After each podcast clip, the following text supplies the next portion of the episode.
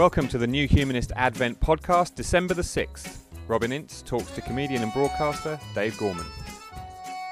My first question for you, Dave Gorman, is uh, who should we celebrate from the world of science or philosophy in the same way that we celebrate Jesus at Christmas?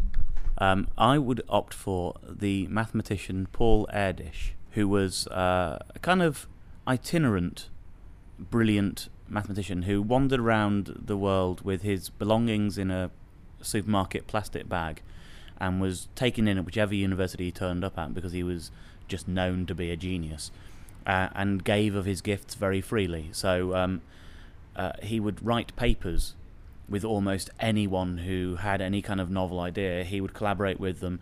Uh, and so mathematicians you know how you can have a Kevin Bacon number, which describes uh, how closely related in films you are to Kevin Bacon. So if you're in a Kevin Bacon film, you have a Kevin Bacon number of one, and if you're in a film with someone who's in a Kevin Bacon film, you have a Bacon number of two.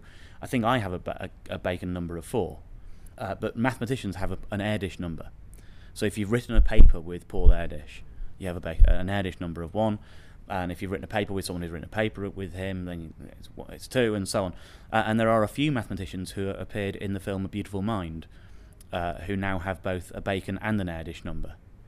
But I just think his his sort of the way of which he sort of really sort of donated his brain to science. He just went around helping other people be better at maths, uh, and and was this kind of eccentric guy. I think that qualifies him alone. That and the fact that when he was um, chatting to Albert Einstein, and Albert Einstein was one of those rare scientists who was truly famous in his day in his lifetime. It's normally something that's bestowed on scientists after they're gone, but he was properly a kind of superstar uh, in his life. Um, and they were sitting around one day, and Einstein said, I really don't like being famous. All these people want my autograph. It's really hard. And Paul Erdős analysed the situation like a mathematician and said, It's very simple. Why don't you cut your hair? And I think that qualifies him also. If you could receive an invention, Yeah. any scientific invention from pretty much the history of civilization this Christmas, Yeah. what would you like to receive? I think I'm going to appear very uh, sort of lacking in ambition here, but I'm going to go for a soda stream. I just, I just like a soda stream.